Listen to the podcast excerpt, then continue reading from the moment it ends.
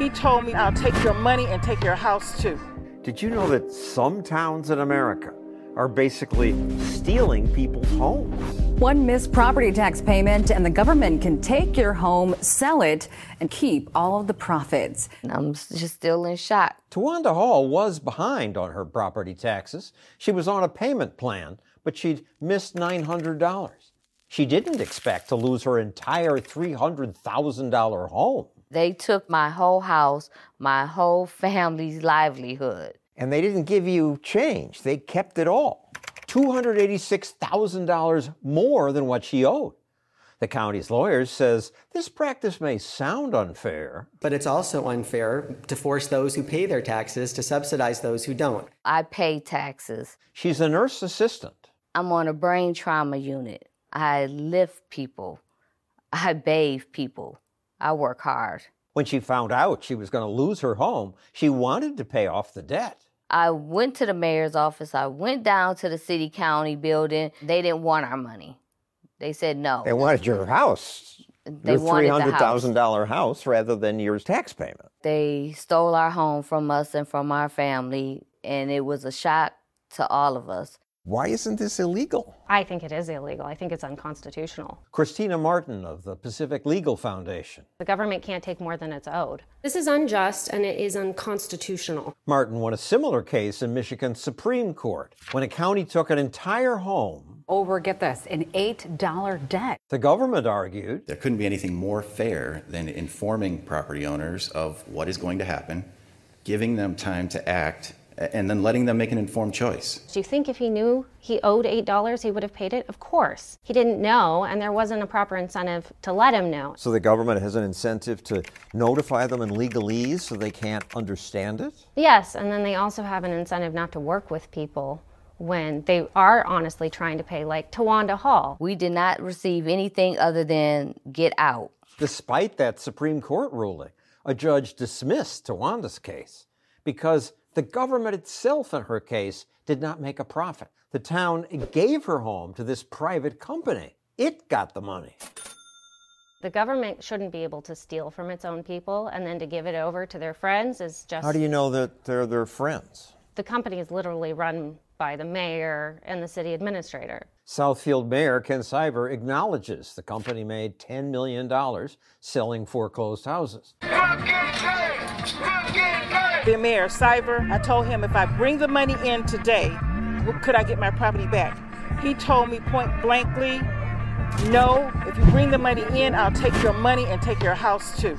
I wanted to ask him if he personally profited, but he wouldn't agree to an interview.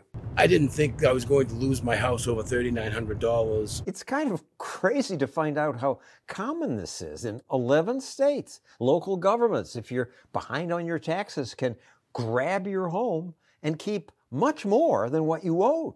Some guy comes in and says, How long will it take for you to get out? We have a client who's sleeping in her car right now. The city took her property, turned around and sold it within days of evicting her for $242,000. You have gotten three states to stop doing this. Yes, we're asking the government to stop stealing people's life savings. Good. It often destroys lives. After Tawanda's home was taken, her husband did construction work to try to recover their losses. He got sick, but then kept working. He died shortly after. It was terrible just to know that he struggled trying to make it right.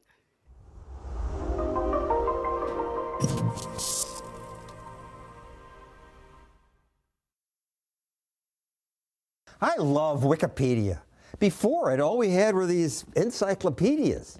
These were expensive and out of date as soon as we bought them. Wikipedia, on the other hand, begins with a very radical idea. Jimmy Wales came up with the idea for a web based encyclopedia. He's a libertarian, and Wikipedia is a libertarian idea because it gets its facts through spontaneous order, like a school of fish, a flock of birds, ice skaters. There's no leader. All posts are crowdsourced, user generated. All the editing is done by volunteers. People are always asking, well, who's in charge of, of this or who does that? And the answer is anybody who wants to pitch in. Lots of us were skeptical.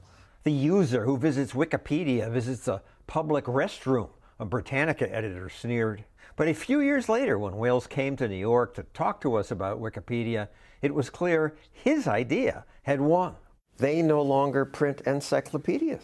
Yeah, yeah, that's right. And it's a bit sad in a way. Uh, you know, I, I love the old encyclopedias. I love Britannica. Um, but I love candles too, but I sure wouldn't give up my electric light. Today, Wikipedia is the ninth most used website in the world. Millions rely on it. Great. But sadly, Wikipedia's other founder, Larry Sanger, now says when it comes to today's political pages, that's not education, that's propaganda. Propaganda for the left leaning establishment? That's upsetting. I donated to Wikipedia. Do leftists really now control the editing? It is all done by volunteers, obsessive people like John Weiss. He's called a top 100 Wikipedian because he's made hundreds of thousands of edits, mostly about sports and entertainment, subjects he just knows about. When did The Sopranos first come out? 1999. What year did Rocky come out? 1976.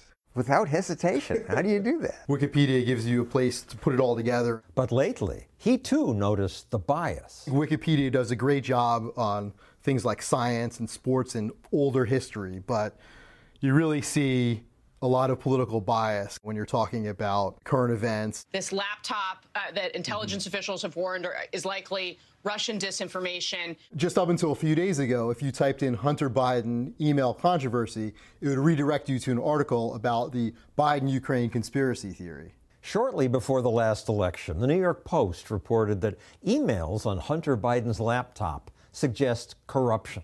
But left leaning media dismissed that as Russian disinformation. Most refuse to even investigate. Start doing that verification. No, we're not going to do your work for you. But now, even left leaning media vouch for the emails. A lot of what was on that laptop is true. It took the New York Times more than a year to say that, but it took Wikipedia even longer.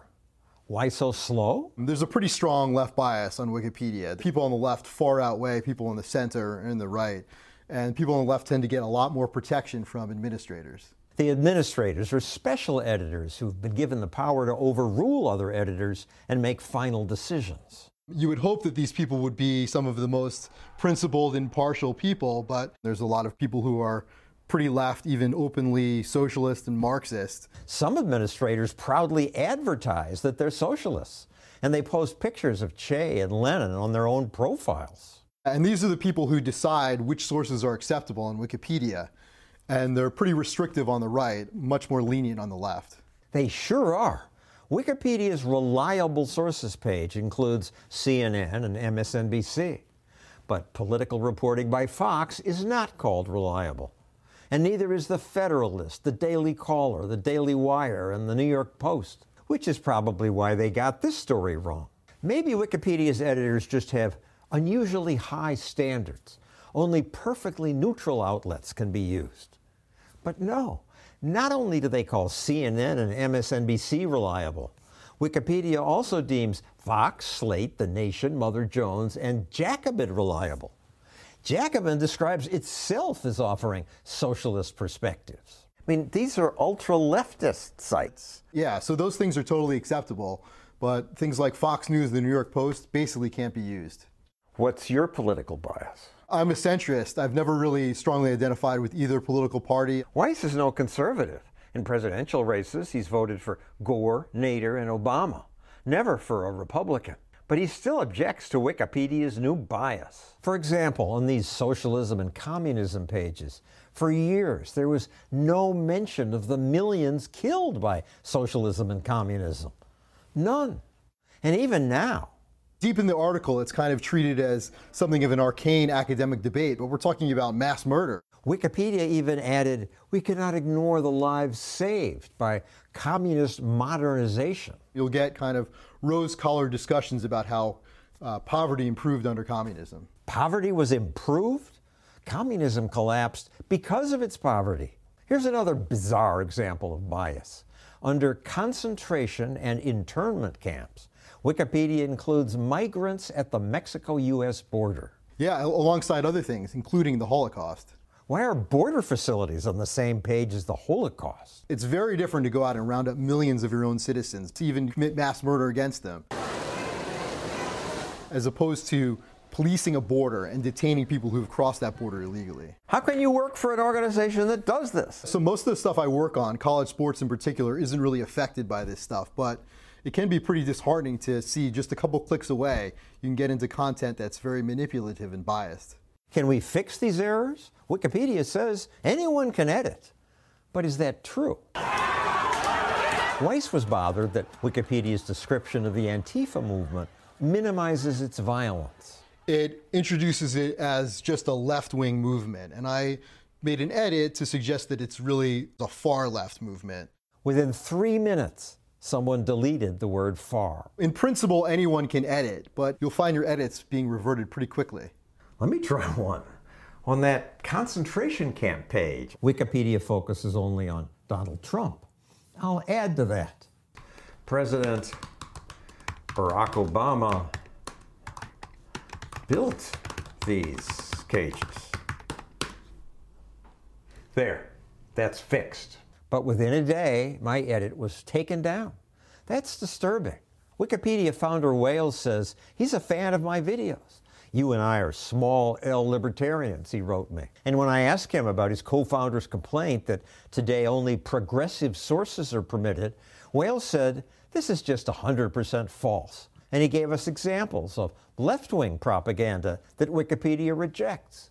Good that it rejects that. But then I learned what I just showed you that Wikipedia labels many other dubious left leaning sites reliable, but rejects conservative sites that are just as good or better.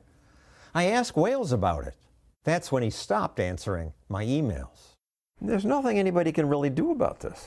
The balance could be shifted if we got more people in the center to come in and edit in a principled fashion. I hope Wikipedia someday returns to its original vision of a neutral encyclopedia edited by everyone. It's a bottom up, user based product, so it's really a function of all the people who come together. In the meantime, I've stopped donating, and I'll sure be skeptical about anything I read on Wikipedia about politics. Hope you enjoyed this video. Please click that button. Help us make more.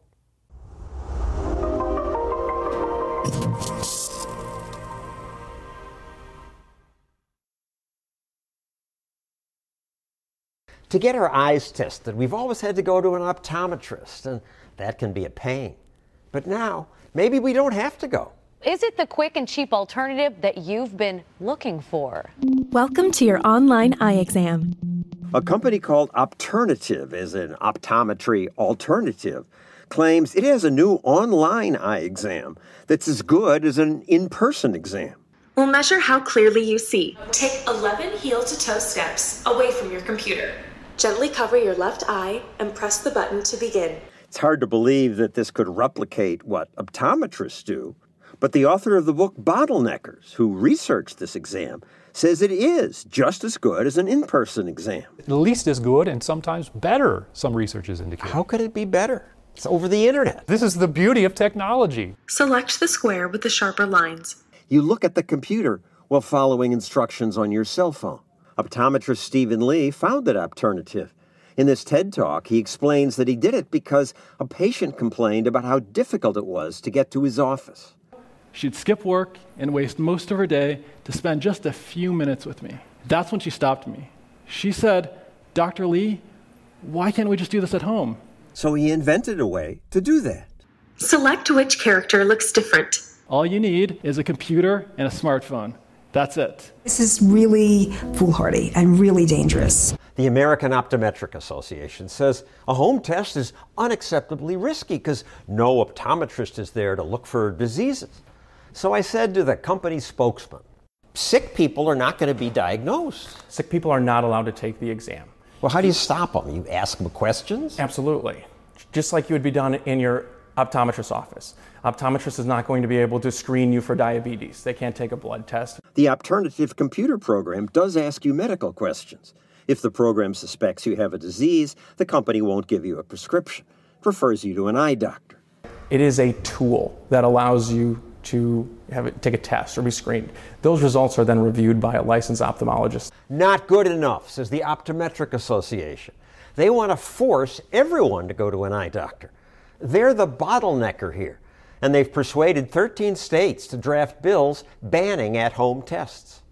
Groups of doctors that basically said patients like yourself should not have the right to make any choices in your vision care. Bottleneckers like the optometrists have clout in legislatures because they give the politicians money.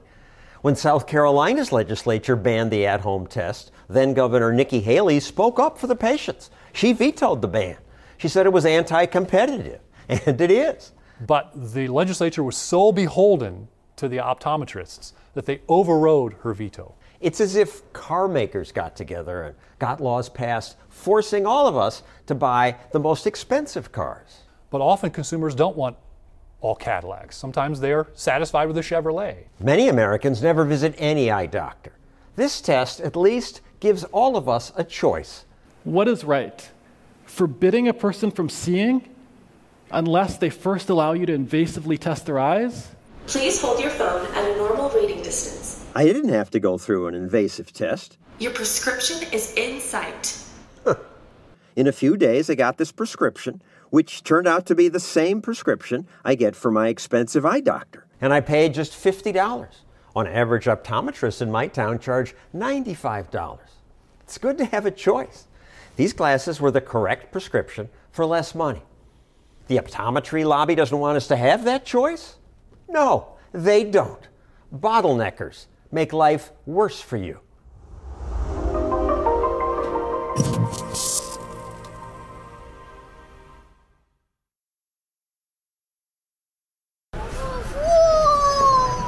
Have you shopped for children's books at a bookstore lately? I really wanted, please. If you go into Barnes & Noble, you will be met with a wall of biographies. Book editor Bethany Mandel's frustrated that today's bookstores sell only certain kinds of children's books. There's probably 27 different books about former Supreme Court Justice Ruth Bader Ginsburg.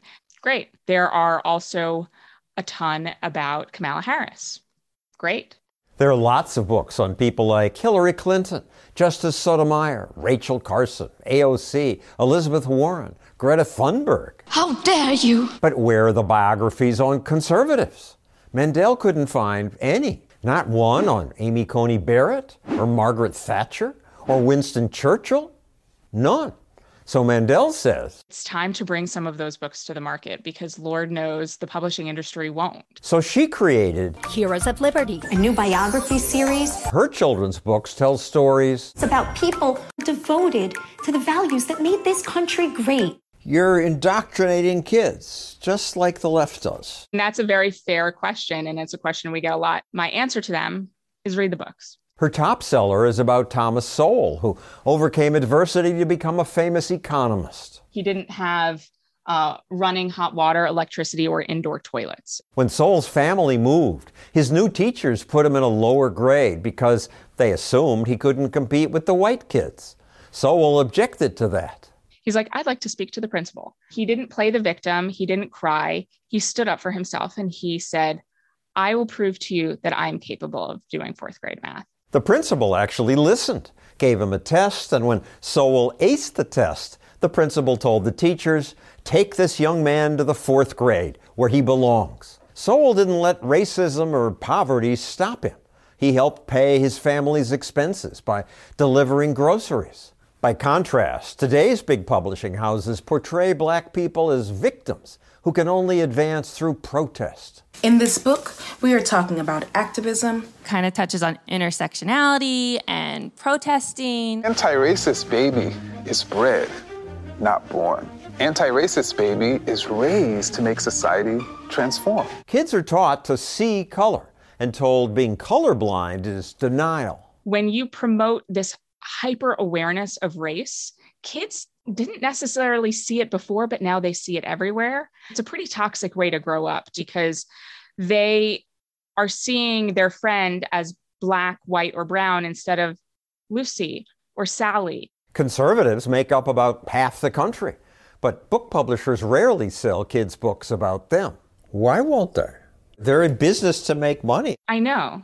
You'd think, right? But the problem is when they produce 27 books about Ruth Bader Ginsburg or anti racist baby board books, those are being bought in bulk by libraries. And so they have this incentive built in to continue to churn out progressive ideological books. What, all librarians lean left? Mostly, yeah. That surprised me.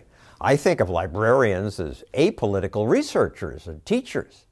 But look at their political donations 90% went to Democrats. I'm surprised it's that low, honestly. I'm surprised it's not 100%. To a book publisher, libraries matter more than parents because while a parent might buy a few books, libraries buy hundreds, paid for by you. It's our tax dollars buying a thousand copies of Ruth Bader Ginsburg and zero about Amy Coney Barrett. Mandel's book about Coney Barrett says things like For Amy, being a mother is no less important than being a judge. In girls' children's literature, there's absolutely zero messaging about motherhood. They are told you can be a NASA scientist, you can be an entomologist. None mention did they have children. And girls are not taught that you can have all these career ambitions and also be a mother. My husband, Jesse, my son, JP, my daughter, Emma, my daughter, Juliet, my daughter, Tess, my daughter, Vivian, and my son, Liam. The most important thing to me is being a mother and being a wife. And that's not something we're allowed to really say anymore, but it's true. Of course, Mandel's books will be all about conservatives. I'm not a conservative, I'm libertarian. But I'm glad there will be alternatives to what today's big publishers pick. If you want to raise a free thinker, you're gonna need something that teaches about freedom. There are others. The Tuttle twins have sold several million books. Back before you were born, schools often taught the principles of a free society, but not anymore.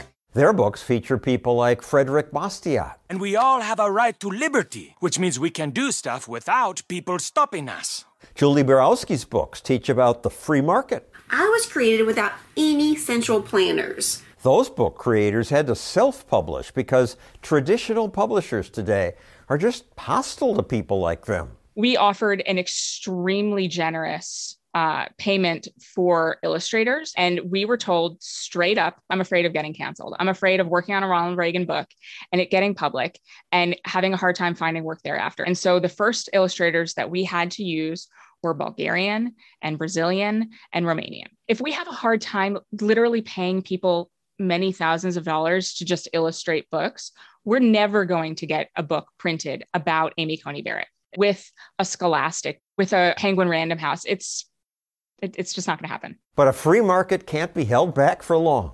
Entrepreneurs have now created alternative books that teach America's virtues. Rights to life, liberty, and property are so important, they need to be protected. Ooh, that's good. I'm going to write that down. Thanks for watching our video. If you want to help us cover more stories like this, hit that button.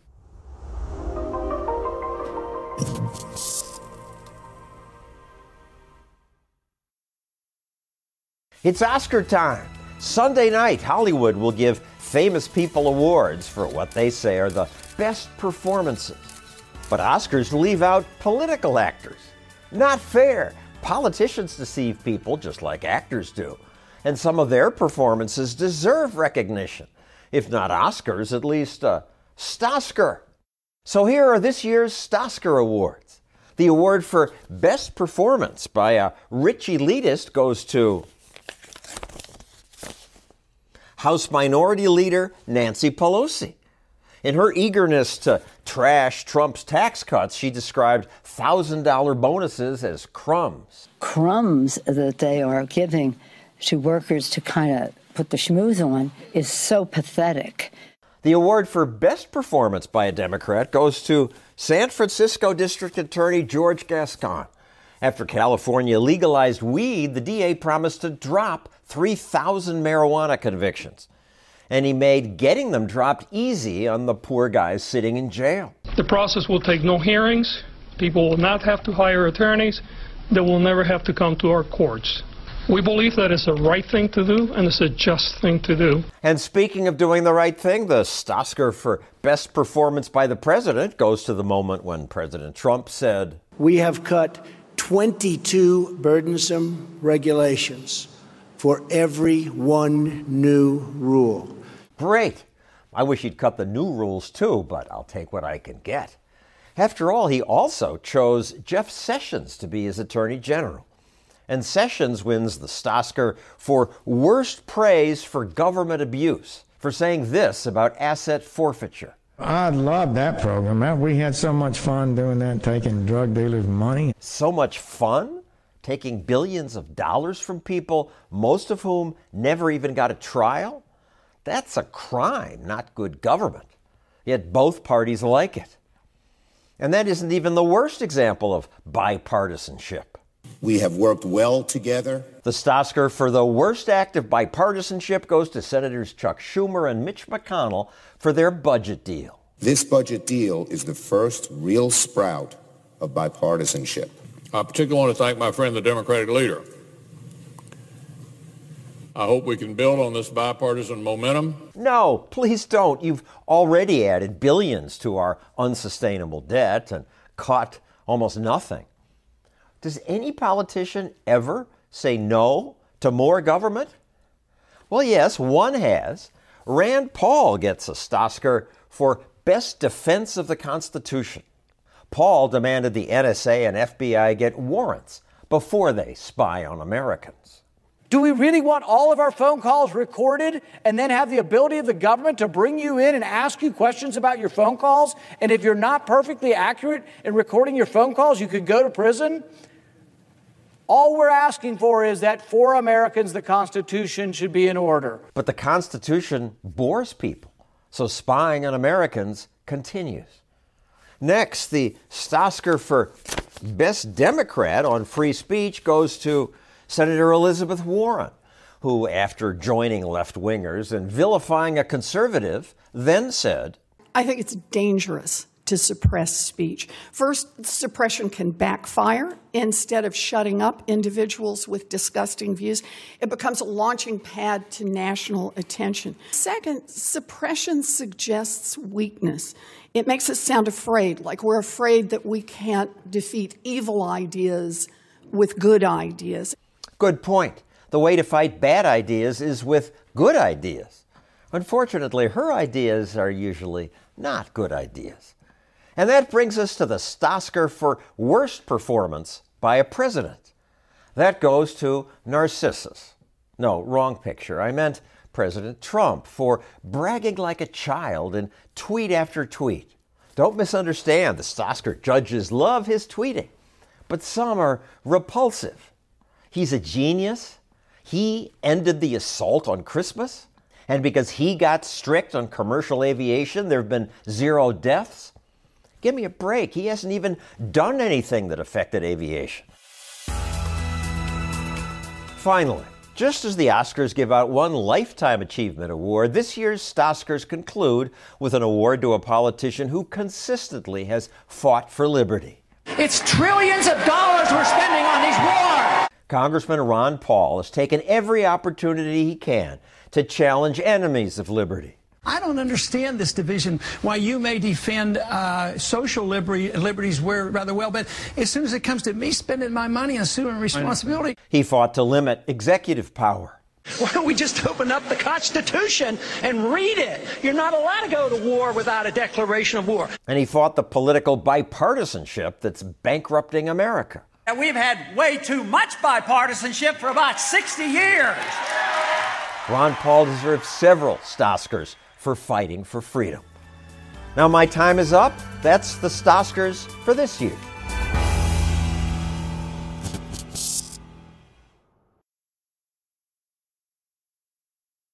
Energy prices going from record to record. Energy prices are doubling, tripling. Straining the pocketbooks of struggling American families. Worse, some places are running out of power. We could soon see the worst worldwide energy crisis since the 1970s. A big reason? The world's attempt to switch to cleaner, renewable energy.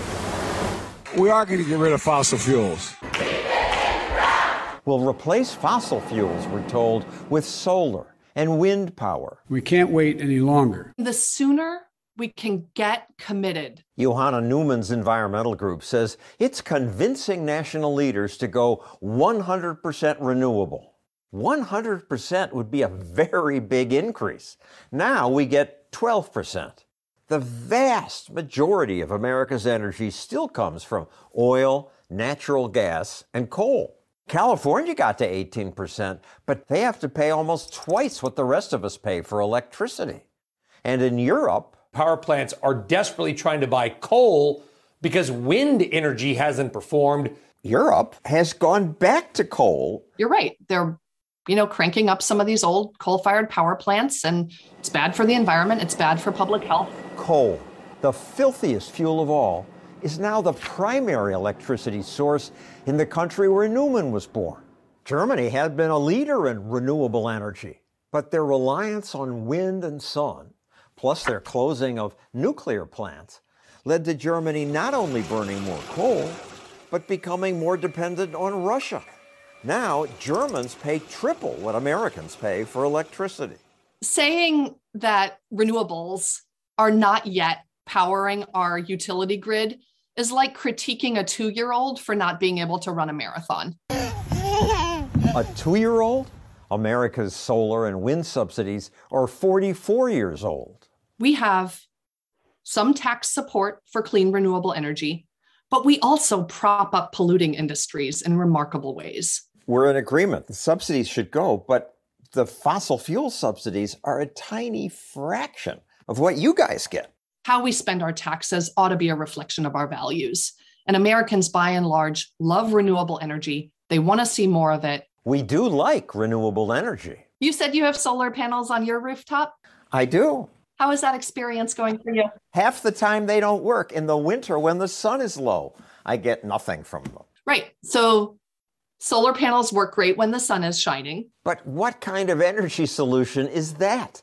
Sunshine and wind are not always available. When the sun goes down and solar descends, the winds pick up and offshore wind, you know, gets cranked up. The wind doesn't always come up when the sun goes down. Offshore wind is remarkably consistent. No, it isn't. In the North Sea, winds have stopped blowing. That's the problem with renewables. When you invest in them, you're not replacing coal plants, you're not replacing gas plants because at any given time, the sun can go near zero. Alex Epstein leads a lonely campaign to convince people that fossil fuels are moral because human flourishing depends on them. 3 billion people in the world still use less electricity than a typical American refrigerator. Are we going to allow them to have a modern life? Because that's going to depend on fossil fuels. Renewables are clearly better. We'll solve renewables problems, she says, by doing things like storing energy in batteries.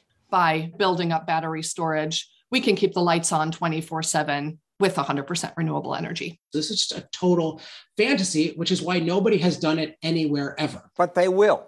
Uh, based on what? Technology. I mean, there's just no basis for this whatsoever. With Elon Musk's best battery prices, it would cost multiples of global GDP to come up with this imaginary thing. You say unaffordable, but if we're going to save the planet from climate change, we need to pay more. We can master almost any conceivable climate change. Mastering it's the better idea, he says.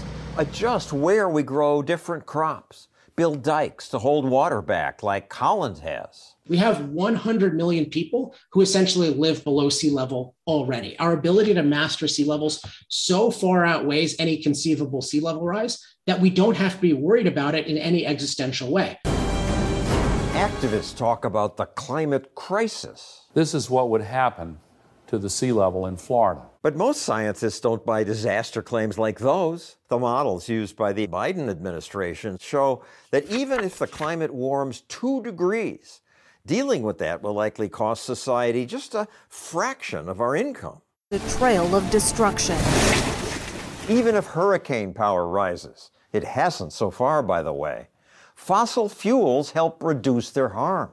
This is the amazing untold story of fossil fuels and climate change. Deaths from climate disasters have dropped sharply. We have a 98% decline in climate related disaster deaths over the last 100 years. Fewer deaths because cheap fossil fuels heat homes when it's freezing, power machines that build stronger buildings and pump water during droughts. We have this amazing productive ability. That's the only reason we experience the planet as livable. Global warming is a threat, and fossil fuels make it worse. But until we have some miracle battery or some other amazing invention, We need fossil fuels. Poor people need the most. It's criminally ignored that there are billions of people who are poor and who will not become wealthy if they don't have low cost, reliable energy. And that's going to require more fossil fuel, not less. Thanks for watching this video. If you're curious about a different alternative to fossil fuels, watch our video on nuclear power.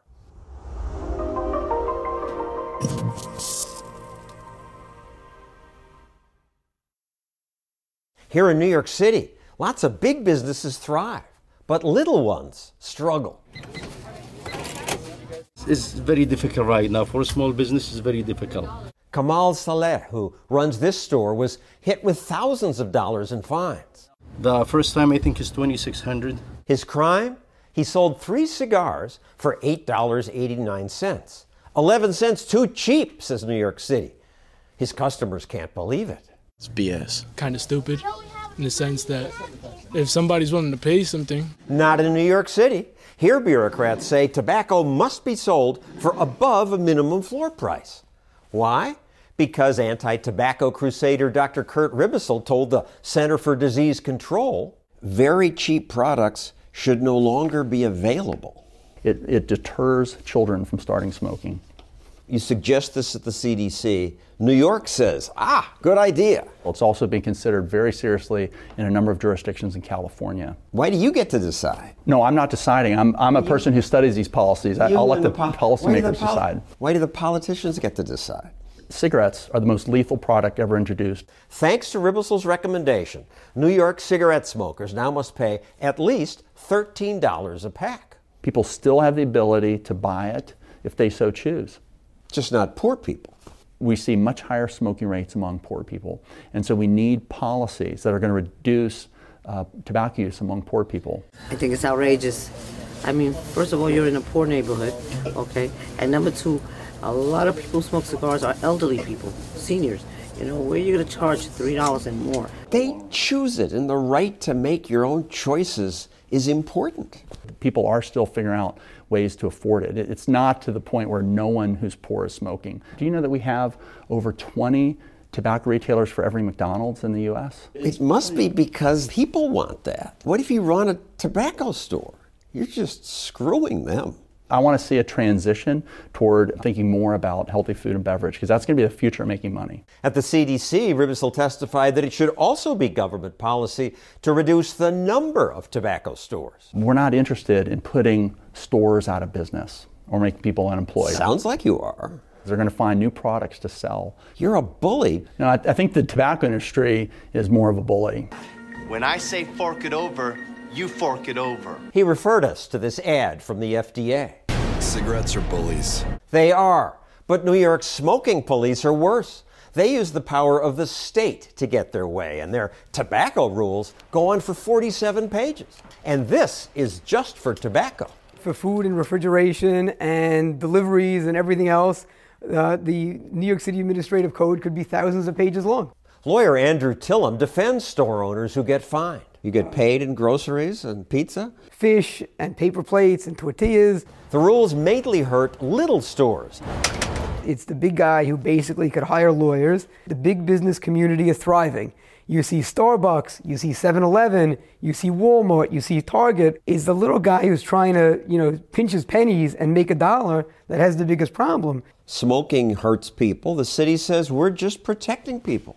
And I'm not a smoking advocate, but I think in this country and in this city that people have the right to do the wrong thing. They ought to. We ought to. But we can't if the health police rule our lives.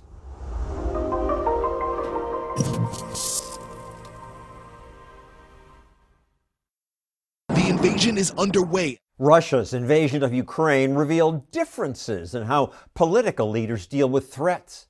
Ukraine's president rejected evacuation, saying, I need ammunition, not a ride. In Canada, by contrast, when truckers protested vaccination rules,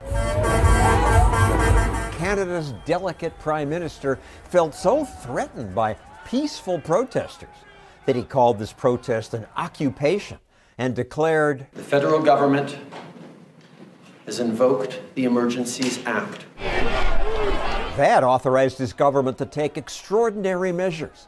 Mounted police rode right into crowds. This is about keeping Canadians safe. The police horses trampled people.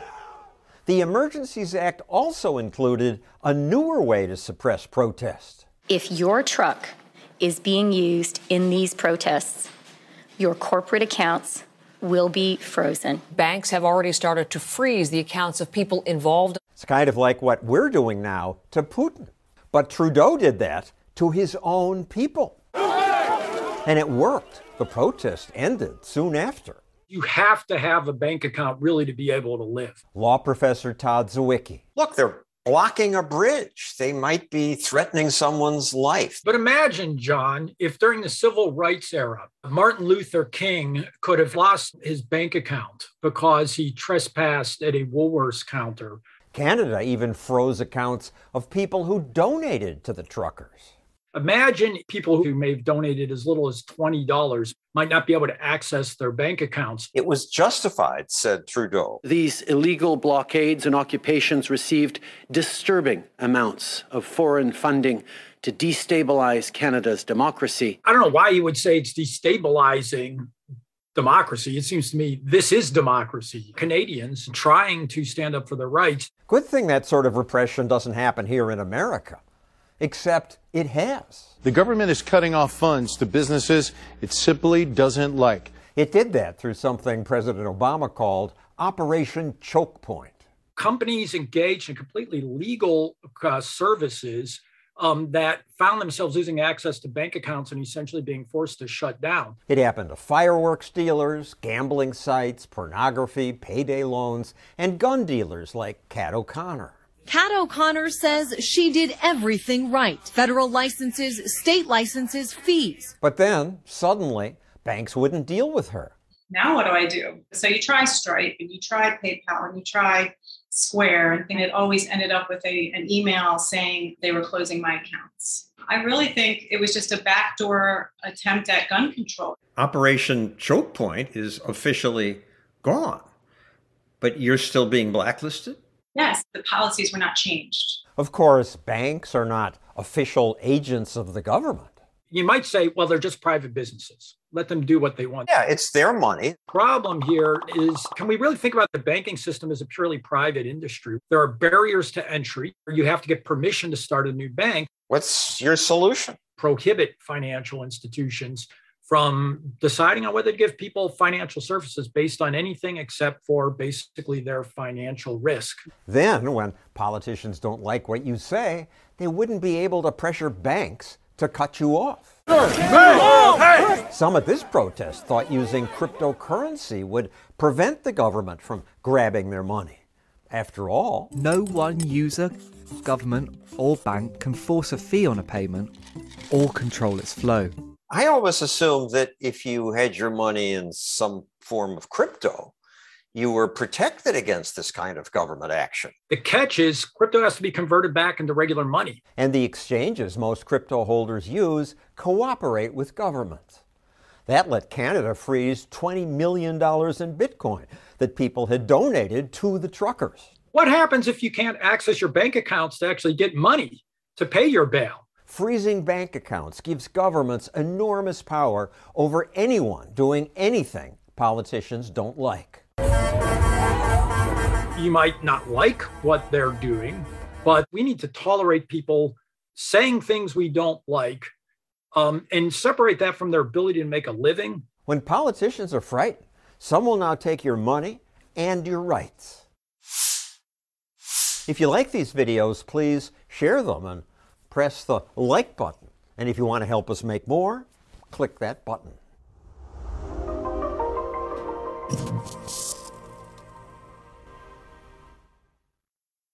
Madam Speaker, the President of the United States. This week, the President gave his State of the Union address. I dreamed that he would say this My fellow Americans, I apologize. Two years into the pandemic, I finally realized how much I got wrong. First, I said we would not mandate vaccines. That's not the role of the federal government. It isn't. But just a few weeks later, I mandated vaccines. I said, This is not about freedom or personal choice. Actually, it is. Our government made so many mistakes. For example, for a year, the CDC maintained outdoor mask rules. That's ridiculous. Outdoors, it's almost impossible to get COVID. But my bureaucrats like bossing you around. I'll stop that.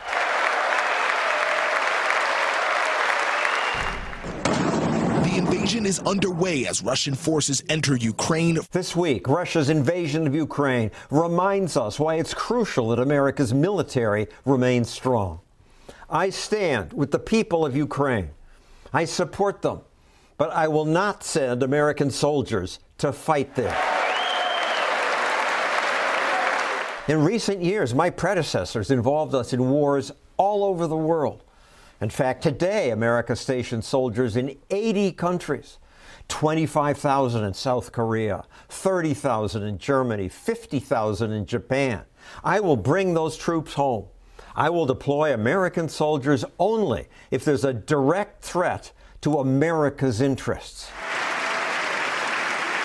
Ending a foreign war is one of the few things my opponent got right. Finally, end America's longest war and bring our troops back home. I followed through, and we're out of Afghanistan.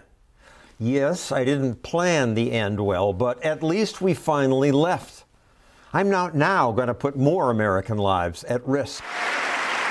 Next, we presidents like to brag about giving you money. I'm sure people will be very happy to get a big, fat, beautiful check, and my name is on it. A $1,400 rescue checks. But our government has no money of its own. So that money was taken from other Americans. And worse, we often sent the money to the wrong people. We can't afford to waste your money. We're already running a huge deficit. Eight years ago, a brilliant reporter pointed out how America's spending keeps growing. This is federal spending per person since America began.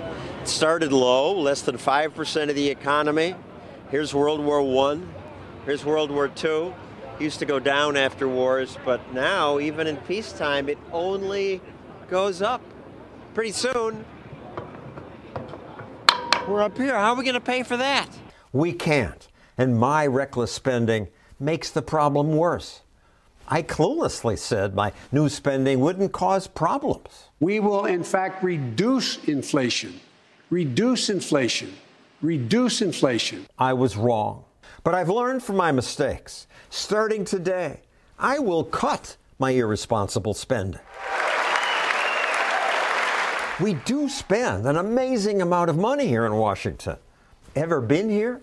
The buildings are enormous. That's the agriculture department. What do the people inside do? I've been here 50 years and I still don't know. After all, independent farmers make agriculture happen. Agriculture bureaucrats just get in the way. I'll get rid of other departments too, like the Department of Education. Why does this even exist? Education's a local responsibility. It's none of the federal government's business. It's none of my business. And why do we have a commerce department? Commerce just happens. You don't need a department. DEA, search warrants, open the door! Nor should we have a war on drugs.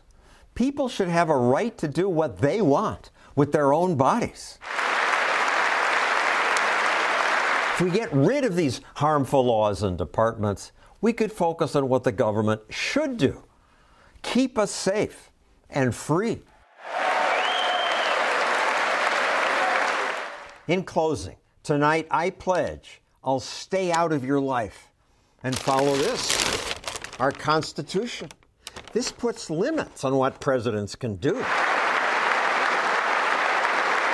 All presidents overreach. I have the right to do whatever I want as president. No, we don't. This says I can't do whatever I want. From now on, I promise I will do less. In fact, if I'm doing my job right, you should barely know I'm here. Thanks for watching our State of the Union. If you enjoy our videos, hit the like button and subscribe. Then you'll see our next one.